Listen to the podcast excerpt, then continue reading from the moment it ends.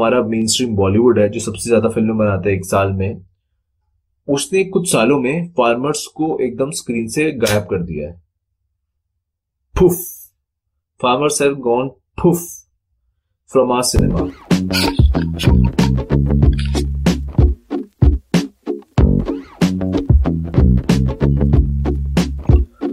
hello दोस्तों, कैसे हो? आज हम बात करने वाले हैं बॉयकॉट स्विगी ट्रेंड चल रहा है ट्विटर पे। और आ, मैं थोड़ा जिस दे दू कि ये कंट्रोवर्सी कैसे शुरू हुई।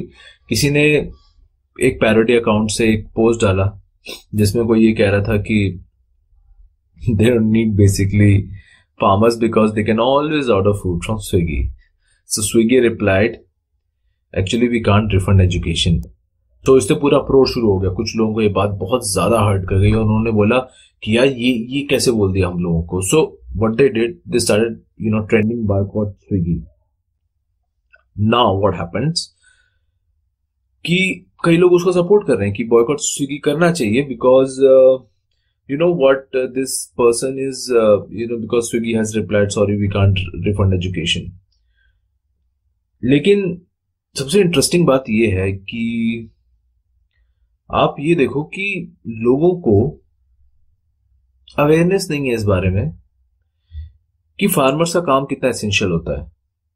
तो इसीलिए आई थिंक इस तरह के ट्रेंड चल रहे हैं। आई थिंक कई लोग फार्मर्स को पता नहीं बेचारे क्या क्या क्या क्या बोल रहे हैं। And to be very honest I don't blame them entirely and it is also not about education I know many educated people who also have the same opinion so ये हो क्या रहा है? और ये बेसिकली ऐसा हुआ कैसे कि हम लोग इतने अनअवेयर हो गए कि we don't even know we don't even know कि you know how our food comes to us so अब आप एक ये चीज़ देखो कि हम लोग अपनी दुनिया की जो अंडरस्टैंडिंग है ना, वो सिर्फ़ और सिर्फ़ एजुकेशन से नहीं बनाते, हम सिर्फ़ और सिर्फ़ किताबों से नहीं बनाते आई थिंक किताबें उसका बहुत ही स्मॉल पार्ट हो चुकी है अब। जो हमारी दुनिया की अंडरस्टैंडिंग बनाता है और the way we perceive the others and the world is mainly through television and cinema cinema main है इसमें, क्योंकि बेसिकली टेलीविज़न तो फिर बहुत रीजनल है। हर एरिया में, हर इंडिया के अलग स्टेट में अलग अलग अपने न्यूज़ चैनल है। But cinema is one medium जो आई थिंक काफ़ी सारे लोगों को from every region and corner जो यूनाइट करता है। तो एक चीज़ ये हुई है जो हमारा मेन स्ट्रीम बॉलीवुड है, जो सबसे ज़्यादा फ़िल्में बनाता है एक साल में, उसने कुछ सालों में फार्मर्स को एकदम स्क्रीन से गायब कर दिया है। फुफ farmers have gone फुफ from our cinema there was a time in India just got independence that we were making film on on rural life on village life like there was and on farmers issues basically farmers हमारे लिए बहुत ही एक main audience थी जो लोग villages में रहते हैं। क्योंकि जब हमारा देश आज़ाद हुआ था तो कम से कम हमारे देश की साठ या सत्तर परसेंट से ज़्यादा जनता जो थी वो विलेजेस में रहती थी। ऐसा नहीं है कि अब नहीं रहती है अब भी भी क्वाइट ए सब्सटैंशियल अमाउंट रहती है but you know there was a time when the majority of our people were living in villages so there were films that were made on farmers issue like Do Bigha Zameen, Naya Daur mother India and many more recently भी लगान और स्वदेश जैसी फ़िल्में बनी है जो थोड़ी सी रूरल लाइफ को डिपिक्ट करती हैं इवन दो उनको बीस साल हो चुके हैं। तो बात यह है कि अभी भी हमारे देश का एक बहुत ही सब्सटेंशियल अमाउंट जो पॉपुलेशन है, वो अभी विलेजेस में रहती है बट हमारी कल्चर अंडरस्टैंडिंग से वो एकदम गायब हो गया है। कहते हैं ना कल्चरल एमनीजिया हो गया हमें। और वो जो हुआ है, वो एक प्रोसेस के थ्रू हुआ है। और वो प्रोसेस है, हमारे सिनेमा ने उसको एक्सेलरेट किया है। उसने बेसिकली फार्मर्स को गायब कर दिया, एकदम बैनिश कर दिया उसको फ़िल्म से।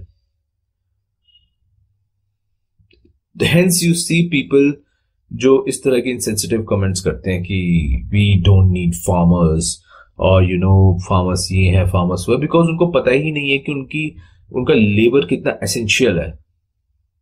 और एक्चुअली में शुरुआत कैसे हुई, इसकी आप देखोगे कि जो हमारा सिनेमा है स्पेशली इंडियन सिनेमा या बॉलीवुड जो मेन स्ट्रीम सिनेमा है, उसने नाइन्टीज ऑनवर्ड्स एक एक एस्पिरेशनल सिनेमा टाइप बनाने की कोशिश की है कि उसमें आपको दिखा कि हीरो जो है वो इंडिया के टायर वन सिटी में नहीं रहता वो इंडिया के बाहर रहता है। और उसके जैसी लाइफस्टाइल जो है वो हम सबको एस्पायर करनी चाहिए। बिकॉज़ सिनेमा सिर्फ़ आपको, आपकी रियलिटी नहीं दिखाता। वो एक पर्पज होता है सिनेमा का। Cinema is also an aspirational medium वो आपको नई नई चीज़ें डिज़ायर करना सिखाता है कि भाई तुम्हें ये चीज़ चाहिए, ये लाइफस्टाइल तुम्हारी होनी चाहिए। देखो इसको, देखो देखो।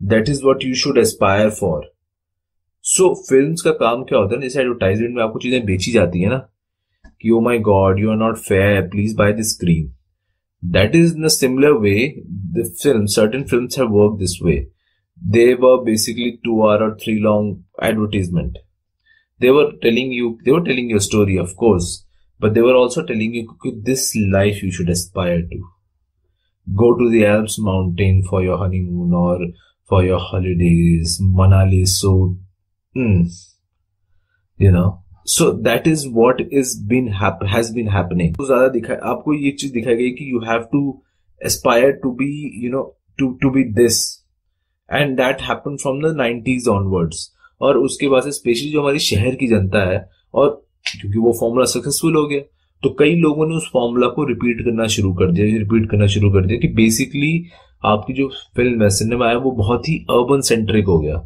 जो लोग बेसिकली जो लोग विलेजेस से अटैच नहीं है, जो कभी वहाँ जाते नहीं है तो उनको पता ही नहीं है कि वहाँ चलता क्या है, कि विलेज लाइफ होती कैसी है।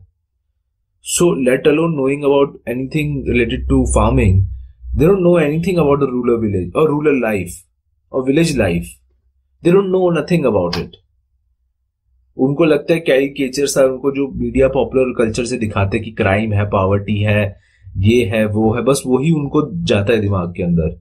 उनको अगर आप इन डेप्थ कुछ नहीं पता उनको।